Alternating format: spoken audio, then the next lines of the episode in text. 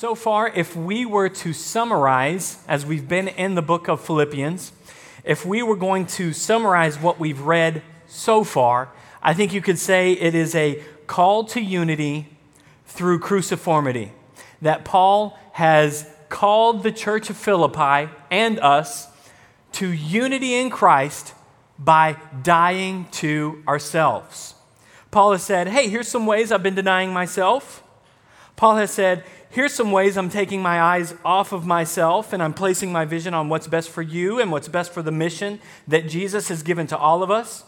Paul has said, Here are some ways that Christ himself, the preeminent one, denied himself, not looking out for his own interests, but the interests of others. He took on the form of a servant and obeyed even to the death on a cross. And he's given some very practical, Paul has given some very practical implications of how this plays out. He says it plays out by doing nothing from selfish ambition or conceit, and that this plays out by shutting down grumbling and complaining. It plays out by considering others more significant than ourselves. It plays out by looking to the interest of others rather than the interests of ourselves. This call to crucify our flesh deny ourselves just like Jesus. That's kind of what we have been talking about and reading from Paul's letter to the church in Philippi so far. And then, after all of that, he gives one more final case of two more faithful servants of Christ who have also modeled this self denial for the sake of the gospel and the sake of others. So let's go to Philippians chapter 2, the end of Philippians chapter 2. And we're going to read about two more pictures of people who, again, have looked not unto their own interests, but the interests of others. Starting in verse 19, Paul says, I hope in the Lord Jesus to send to you Timothy, or send Timothy to you soon, so that it, I too may be cheered by the news of you. For I have no one like him who, notice this, pay attention here, who will be genuinely concerned for your welfare, for they all seek their own interests, not those of Jesus Christ. There's some words here that are making us fall back again to earlier in chapter 2 as we read that one more time. For I have no one like him who will be genuinely concerned for your welfare. For they all seek their own interests, not those of Jesus Christ. And I'm just remembering chapter 2, verses 3 and 4, where he says, Do nothing from selfish ambition or conceit, but in humility count others more significant than yourselves. Let each of you look not only to his own interests, but also to the interests of others.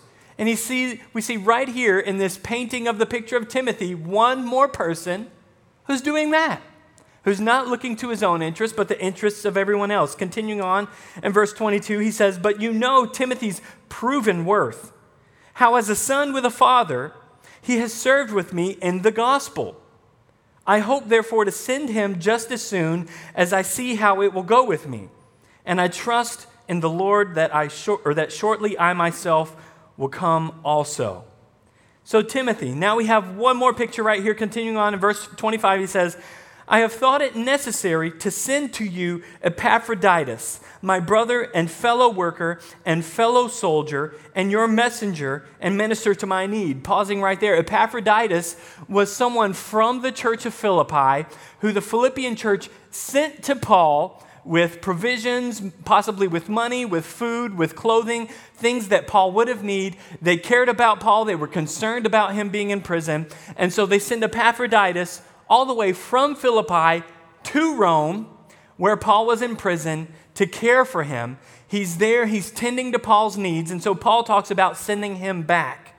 He says, I have thought it necessary to send to you Epaphroditus, my brother and fellow worker and fellow soldier, and your messenger and minister to my need.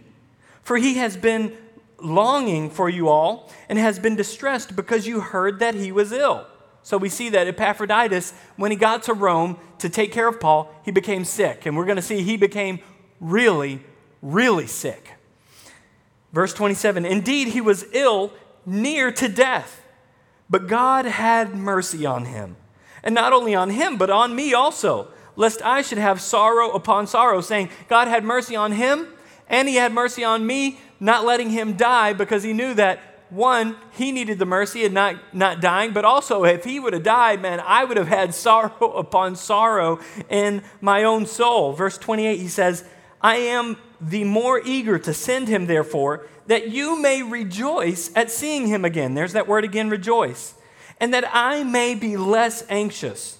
So receive him in the Lord with all joy and honor such men, for he nearly died for the work of Christ, risking his own life to complete what was lacking in your service to me. Paul paints one more picture as if it wasn't enough to give his own pictures of, hey, here's ways I'm taking my eyes off of myself and putting them on Christ.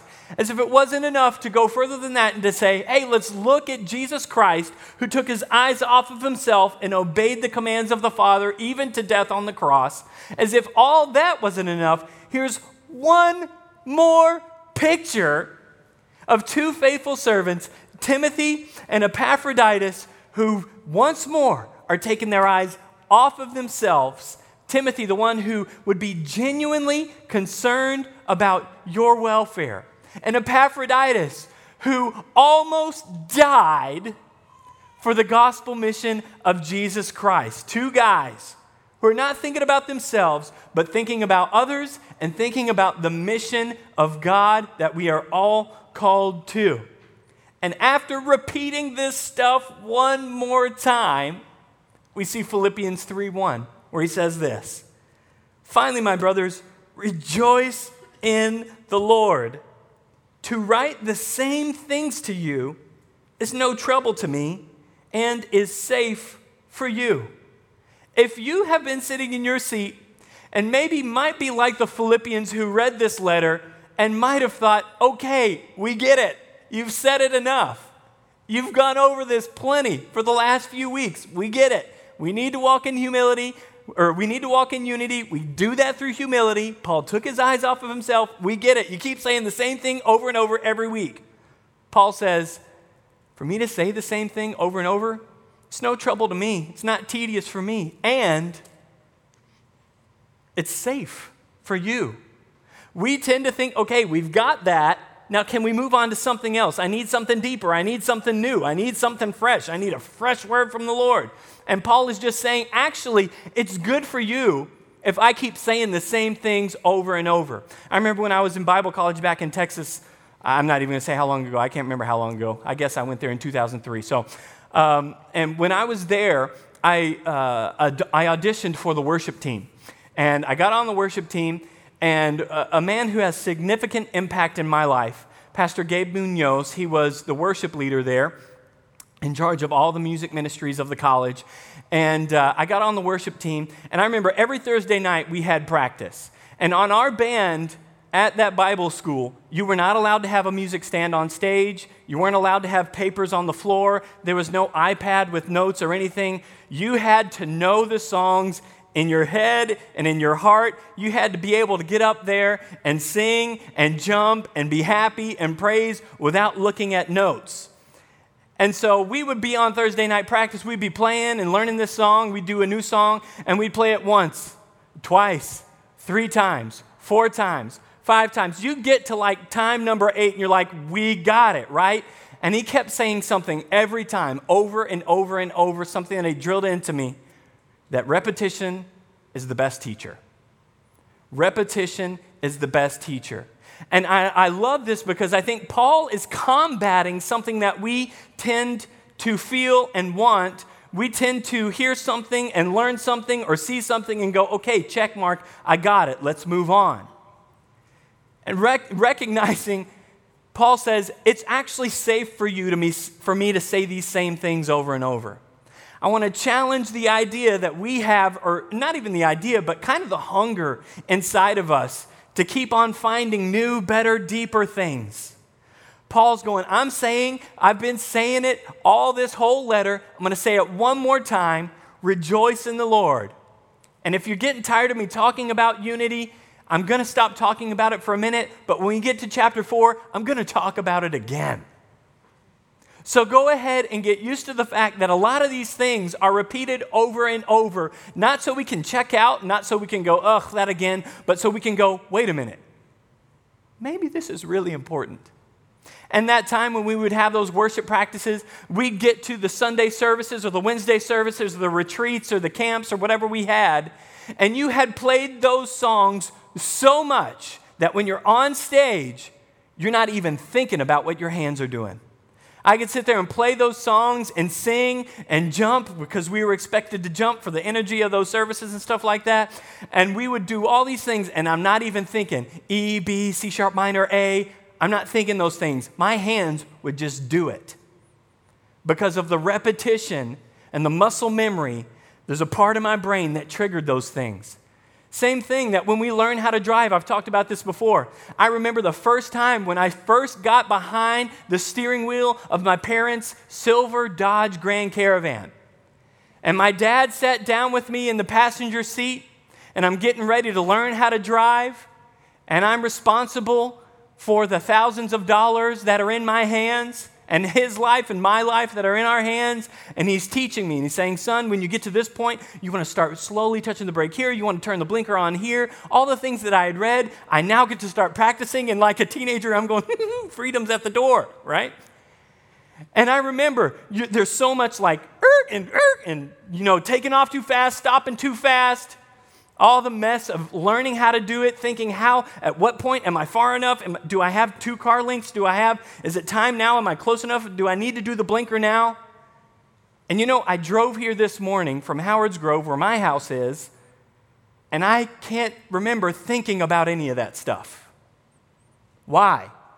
Because I've done it so much that it's automatic. And I think there's a principle here for us as followers of Christ, as believers that we study this stuff and live it out so much that hopefully the nature and character of God becomes automatic for us.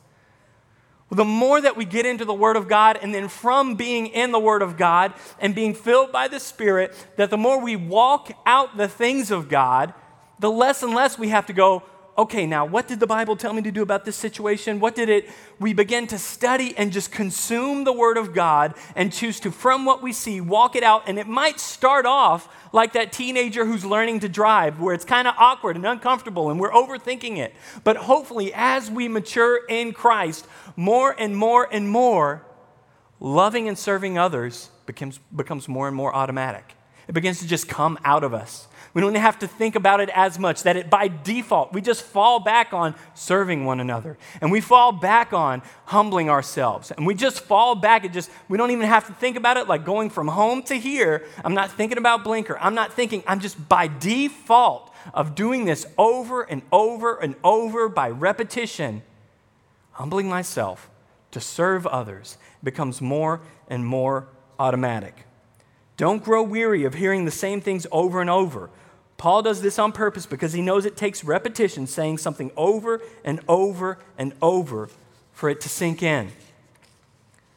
Paul then, or we, we see from Paul's picture that in Philippians in this letter, he's Paul's case, then Jesus' case, then Timothy's case, then Epaphroditus' case.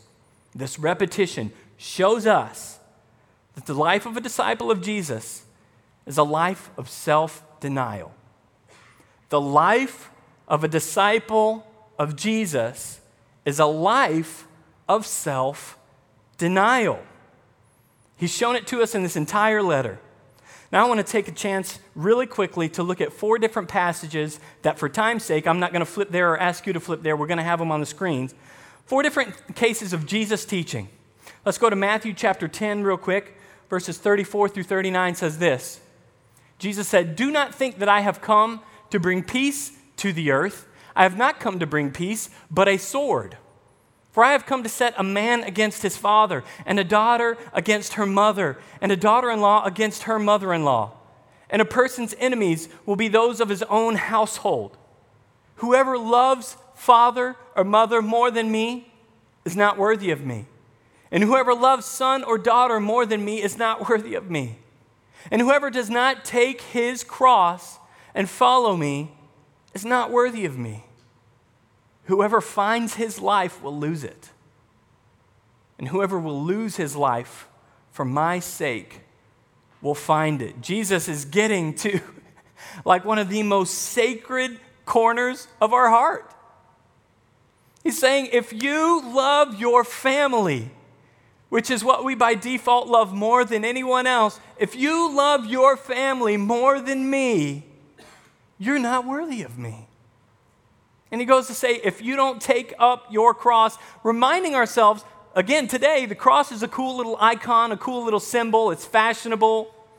But th- this would be the equivalent of him saying, if you don't take up your death sentence, that's what it would sound like to the Philippian ears or, or to this crowd that Jesus is talking to. If you don't take up your death sentence and follow me, you're not worthy of me. Because he says, whoever would find his life will lose it. Whoever is all about finding their life and what they're hoping for and longing for, they're going to lose it. And whoever would lose their life for my sake, they'll find it. When you stop going, oh, I, I got to cling on what I want and what I hope for and what I long for, instead of going, I'm willing to lose that.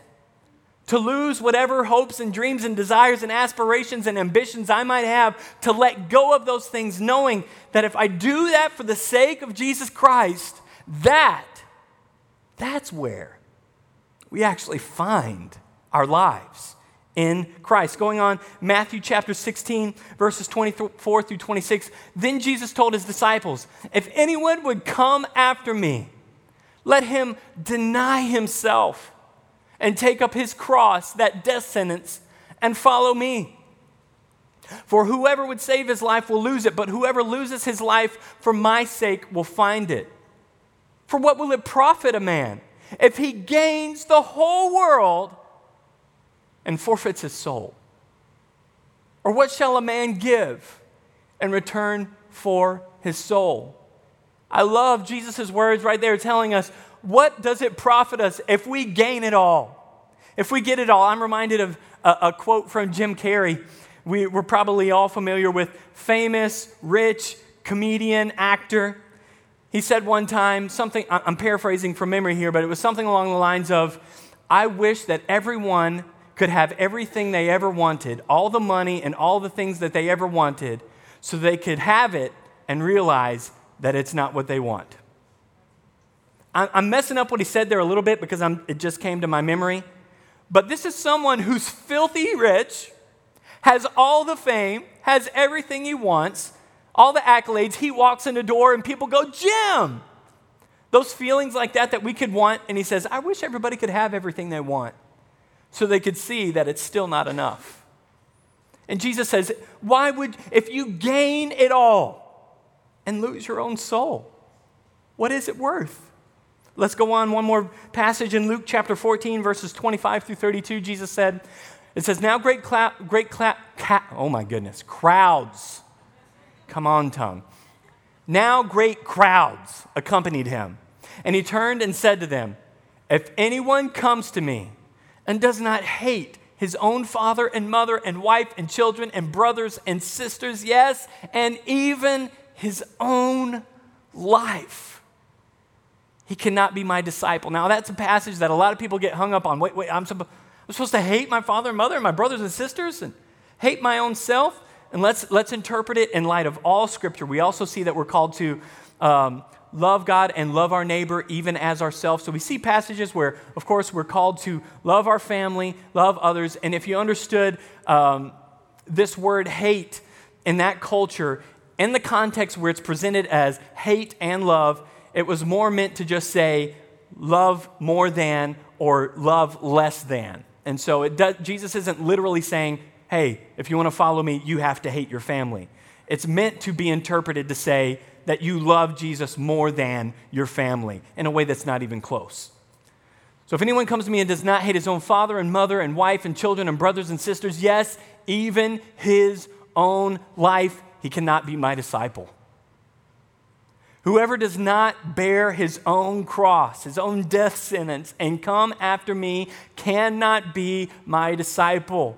For which of you, desiring to build a tower, does not first sit down and count the cost, whether he has enough to complete it?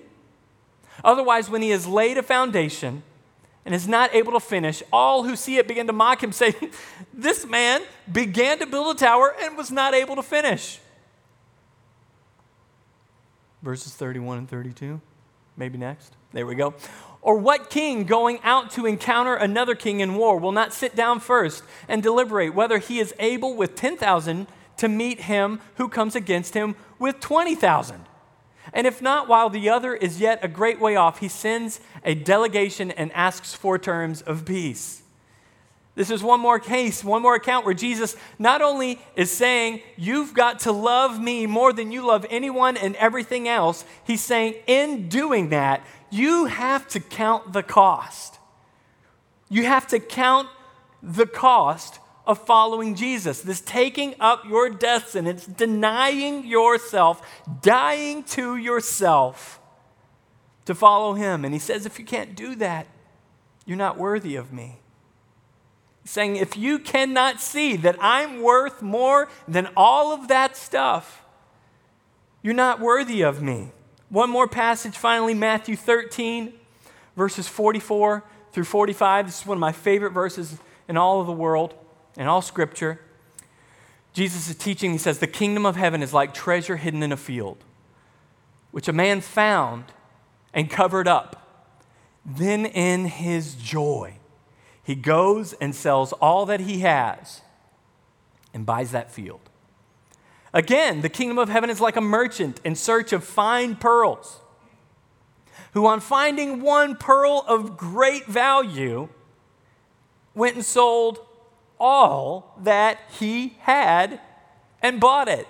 The treasure. He sold all that he had so he could buy the field and get the treasure. The merchant sold all that he had so he could buy the pearl. Let's pretend this scene here where you're the merchant and you find a place where there's this pearl of great value and you go up and you say, I, I want that pearl. How much does it cost? And the guy says, Well, uh, that pearl, I don't know if you've considered the worth, the value, the price of that pearl. It's going to cost you everything you've got. Okay, I'll buy it, everything I've got. All right, well, let's start this log, this transa- transaction here. What do you have? Well, uh, you know, I've got, uh, I've got $10,000 in the bank. Okay, $10,000. Got it. All right, it'll cost you that. What else do you have? Uh, well, that's all I have in the bank, but uh, in my wallet, let's see here. I've got, um, uh, looks like I've got about $232. Okay, $232. It'll cost you that. What else do you have? Well, that's that's all the money I have, $232 and $10,000 in the bank. So, no, but, but what else do you own? Where do you live? Oh, well, I mean, I have a house. Yeah, I, I have a home that I live in. Okay, it'll cost you that. Wait, my home? Where am I going to live? Uh, okay, well, I mean, I guess I could downsize. Um, I guess I could learn how to live in, in my camper. Oh, you have a camper, you say. It's going to cost you that too. But if I don't have my home or my camper, where am I going to And I guess I could try and learn to live in my car. You have a car. All right. It's going to cost you that. And, well, then there's my wife's car. That too? Okay. Two cars. I'll take it. Dude, you, literally, you're. All my money, all my my, my home, my, my, my cars, my, like, I'm not going to have anything anymore. And he says, well, well, okay, are you alone in life? Like, he says, well, no, I've got, oh, I've got a wife and I've got two kids. It'll cost you your wife and your kids. I'll take those. Excuse me? My wife and my kid. I will literally have nothing. It will cost, I will be alone at that point. And that's when the merchant says, You can now have the pearl. See, we like to think that Jesus is that part of life that can just be the garnish, that's just the little seasoning, the cherry on top of life. And we can see through all those passages that we just read that Jesus is saying, Listen, I'm above it all. I cost a lot. Have you counted the cost? It'll cost you everything to follow Jesus. And I'm not saying in order to follow Jesus that you have to empty your bank account and you have to sell your house and sell your camper and your cars and give away your spouse and your kids. I'm not saying that. But it is going that $10,000 I have in the bank, that $240 I have in my wallet, that home, that camper, the cars, the family, it's actually all yours, Lord. And so, what would you have me do with it? That this money that I have, what would you have me do with it? Because you gave it to me anyways, I'm just a steward. This home that you've given me, is it for my own good, my own sake? Or what would you have me do with my home, Lord, for your purposes? What would you have me do with my camper, with my cars, with my family? What would you have me do with all that you have given me? Following Jesus will cost us everything. And now let's continue reading in Philippians chapter 3, verse 2. Paul says, he, he changes finally, finally, he seems to finally change the message of the letter a little bit. He says, Look out for the dogs.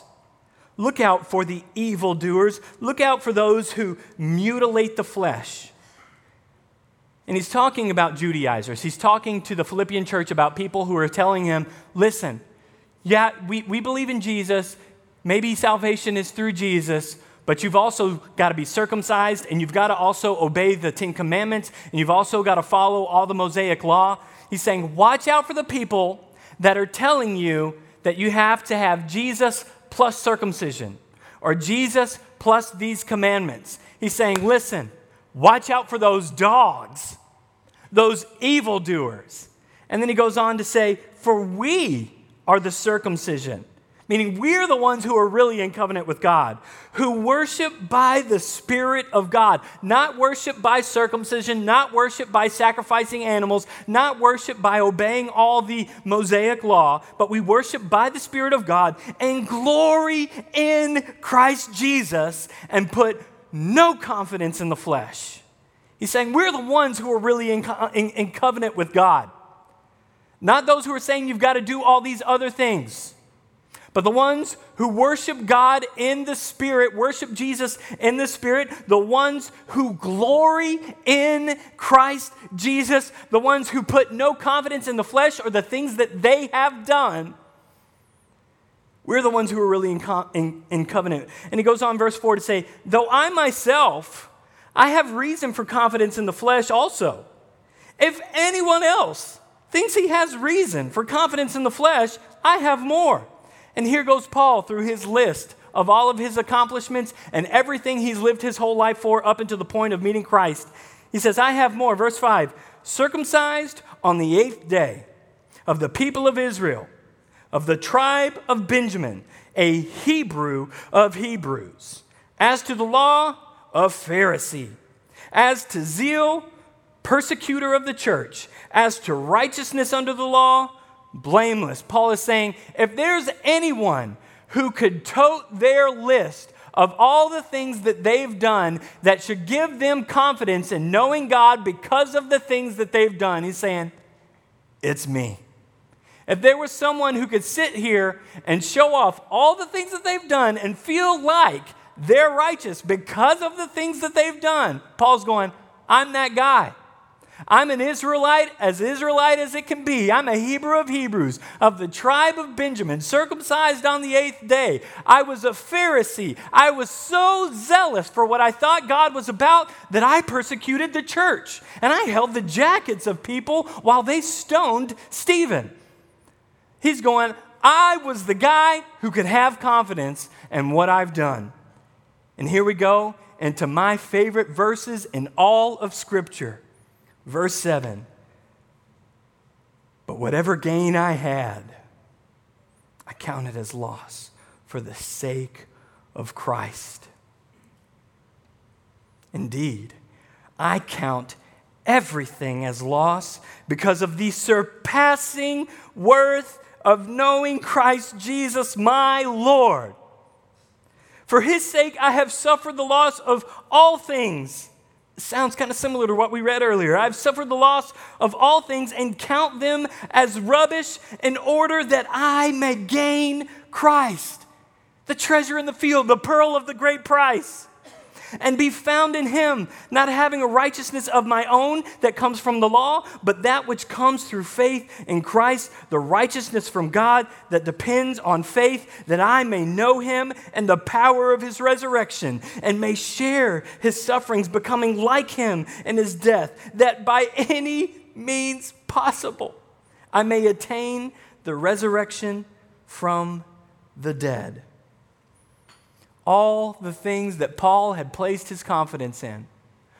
You have to recognize and realize Paul wasn't just listing off a list of achievements and accomplishments in his life. When he's going through all those things, those are the things that he had given every single bit of his focus and energy and time and resources to. He had given his entire life to all that stuff on the list. So, when in the road to Damascus in the book of Acts, when he falls off of his horse at meeting Jesus, his life was going in this direction and investing all of his hope in these things that he had done. And then he meets Jesus and he recognizes all this stuff that I've been giving my whole life to is actually worthless. He calls it rubbish. Some other translations say garbage or even dog dung is more accurate for the Greek word that we have there. Now, I don't know about you, because we've been sitting here and we're talking about the cost. And it, there is great cost, it does cost you everything. But when you think about garbage, I have never been putting the garbage together, pull it out of the waste bin, and had this emotional struggle of what I was letting go of. I've never been like, if I'm going to be a good husband, I got to let go of this stuff because my wife told me to take out the trash. It just, that banana peel was special. It was like, it was, it was a special and sentimental value to me. And all those diapers.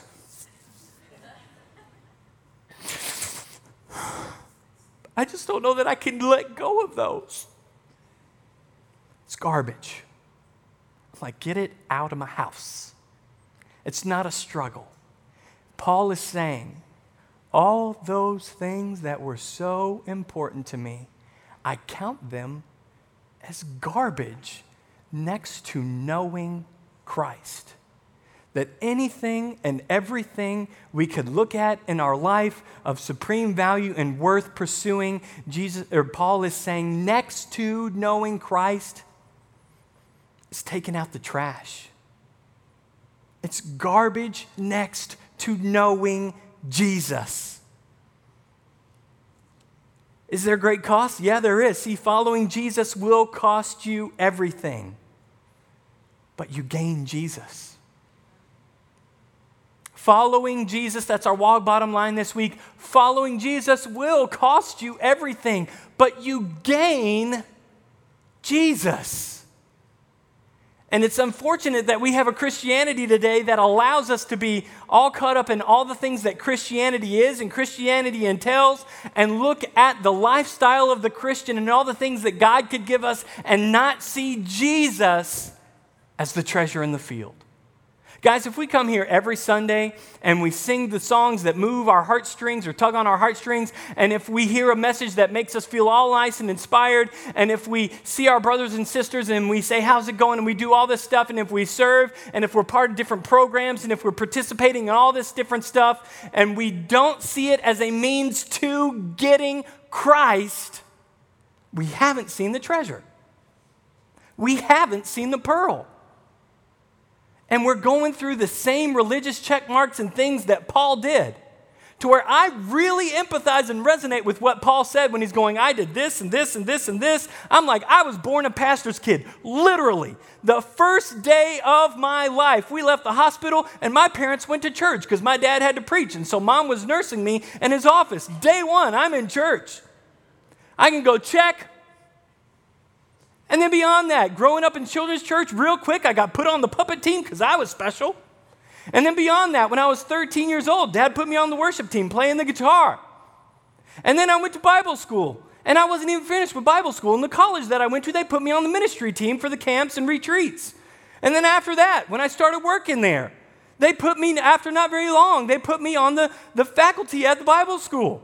And I'm starting to teach Bible school students, and I'm preaching and teaching to thousands of kids and teens every summer. For seven years, I did this. And all these things, and I'm sitting here climbing this ladder of, man, man, I don't know about you guys, but I'm pretty special. Jesus must look at me and go, I'm glad I got a good one there. Just like Paul, I'm putting before that point, putting all my confidence in all the things that I had done. And then when I was 26, I was confronted with the mirror to go, no, actually, you have a really wicked heart. And your only hope as if Jesus saves you and changes that heart. You might have everyone else fooled, and you might have everyone else thinking that you're super spiritual and you love Jesus. We know nobody's perfect, but Stephen, man, he's pretty dang close. I could have everyone thinking that, but I myself knew what was in my heart, and God knew. Hebrews tells us that all things are naked before his eyes, there's nothing unseen. And I was placing my confidence and my hopes in all the things that I had done, just like Paul, until the point where I realized, no, I'm wicked, and my only hope is actually Jesus. And I could sit here and preach it and talk it, but now I've got to come up to confessing my sin and confronting it and acknowledging that I'm just as bad as anyone else, and my only hope is Jesus Christ. If your hope is in the things you've done, then you have no hope. If your hope for eternity and your hope as a Christian is in your church attendance, in your Bible study, and your devotional, and how much you pray, and in how many times you've helped sweet little ladies cross the street and carry out their groceries, and volunteered at the shelter, and participated in this ministry, and given this much to this church and to this charity, and doing all these good things. If your hope is in the things you have done, you have no hope. You're looking at yourself, and you're trying to be righteous by the things you do. And I don't say this like that because it was me for 26 years of my life. And guess what? I have to confront myself every day because I tend to believe it about myself again. I tend to think I can be good enough to be righteous. And I have to preach the gospel to myself every single day because I need it every day, just like Martin Luther said. If your hope is in things you've done, you have no hope. I remember when I first moved here and I was part time on staff at the church. And uh, I was uh, here for a little over a year, and things began getting serious with Katie, who is now my wife. And I'm going, man, if I'm really going to take care of this girl, and if I really want to show her dad that I'm going to take care of her, uh, I need to, I'm going to do a little bit more than just my part time at the church. And so I got another part time job working third shift at Bemis making toilet seats. Woohoo! And I remember while I was there, uh, there was a night, I'd been there for about a month working there, and it got out. You know what I'm talking about? It finally got out. Someone asked, So what else do you do? Oh, here we go. I'm a pastor. Oh. It's so funny how the conversations change. It's so crazy how the vocabulary becomes so much more limited. This happens on the golf course, it happens uh, out in the community people hear that you're a pastor and it's like, oh, snap. And I was but listen, don't change for me. Don't say things different for me. And I remember there was this one night I was working with a guy that he had just found out was a pastor, and he said, he said, oh man, yeah, you know, one day I was working with, there's a lady who used to work here, and she said, you know, she was one of them born agains. That's us, that's what they call us. You know, she was one of them born agains, and she said to me, you know, she was telling me I had to be born again. And I said, Lady, listen, listen Genesis, Exodus, Leviticus, Numbers, Deuteronomy. How do you think I know that stuff? I was baptized, I went through catechism, I was confirmed. You know what he was reading out to me? What he was declaring to me?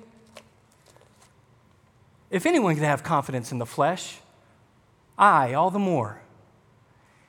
He was declaring his hopes for eternity. And before we go that denomination or that sect, we do the same thing. We do the same thing. I raised my hand and repeated the prayer. I was baptized. I went through the next move. I'm there every Sunday. And we're placing our confidence and our hope in the things we do rather than the it is finished of the cross. Jesus' work on the cross. See, following Jesus will cost you everything, but you gain Jesus. See, discipleship, which is what we're called to. Remember, Jesus said, You're not worthy of being my disciple earlier. Discipleship is not a more than Jesus. It's not Jesus plus circumcision or Jesus plus church attendance or whatever. It's not more than Jesus, it's more of Jesus. If you want to grow as a disciple of Jesus Christ, the question is not, okay, I've got Jesus now, what else? What more do I need? It's how much more of Jesus can I have? If you think that you've capped out on Jesus, you're fooling yourself. That's where we keep on reading in Philippians chapter 3, verse 12. Paul says, Not that I have already obtained this or am already perfect. Again, this is the guy who could say, If I've got it, if anyone's figured it out, if anyone's achieved it, it's me, the guy who could say that. He says, Not that I have already obtained this or am already perfect, but I press on to make it my own because Christ Jesus has made me his own. Brothers, I do not consider that I have made it my own, but one thing I do, forgetting what lies behind and straining forward to what lies ahead, I press on toward the goal for the prize of the upward call of God in Christ Jesus. And let those of us who are mature think this way. And if anything you think otherwise, God will reveal that also to you. Only let us hold true to what we have obtained. Paul saying, uh, This is what I am straining. He's at the end of his life. He knows he's about to die. He's in prison. God has shown him he's about to check out. And he's still saying, I haven't achieved it. I haven't attained it, but I'm straining forward and I'm pressing on towards what? The upward call of God in Christ Jesus that I might know him and the power of his resurrection, that all the check marks mean nothing, everything that was so valuable to me, everything that I had given my entire life towards is garbage. I count it as loss for the sake of knowing Christ, and that's my goal, that's my pursuit. I'm pressing on towards this vision of Christ. And if we attend and we participate and we take notes and do all this stuff, and it's not a means to the goal of knowing Jesus Christ more and more and more and more, it is only going to be serving self righteousness within our hearts. And that's where, when Jesus is the goal, you live in light of eternity. That's what we see here in Paul saying, all these things, I'm, I'm, I'm, I'm letting them be behind me and I'm pressing forward towards the goal. Jesus is the goal. Jesus is the goal, knowing Him, gaining Him. And if all we're looking at in Christianity is the things that we have to do, and if all we're looking at is that cost, and the cost is real, the cost is real. The cost is significant. The cost is great. The, the treasure caused the person to sell everything they had to go get the field. The, the pearl of great price caused the merchant to sell everything he had so he could get the pearl. But there's two parts of that story it is the selling everything that they had, but it was so that they could gain the treasure. And that's what Paul's saying here. I count it all loss that I might gain Christ. There's an old hymn that you may or may not know that lately has become my new favorite song. And I've heard it many times. And maybe you have, maybe you haven't. I want to read just the first verse of this song to you, and then we're going to sing it. Be thou my vision. It says this Be thou my vision. Be thou my vision, O Lord of my heart. Not be all else to me save that thou art, meaning nothing else be everything to me. Let nothing be my everything except you, Jesus. Not be all else to me, save that thou art. I love this line. Thou my best thought by day or by night. That we have no better thought in our brain than Jesus. You're my best thought. And when I see that and I think about Jesus is my best thought, how many thoughts do I give to Jesus? Wasting thoughts on something that, that is not the best thought. Thou, my best thought, by day or by night, all time, you're my best thought. Waking or sleeping, thy presence, my light. If you know the song, feel free to sing along. Either way, let the words of this song be a call to have a Jesus centered vision. Because the temptation is that we could say, wow, look at Paul, how great he was, that he could live this way. And that's not what he would want. He would, it's not, wow, look, what kind of guy was Paul? How great is Paul that he could do that? It ought to make us go, man, how great is Jesus? That he would cause Paul to see that everything else is lost. Be thou my vision.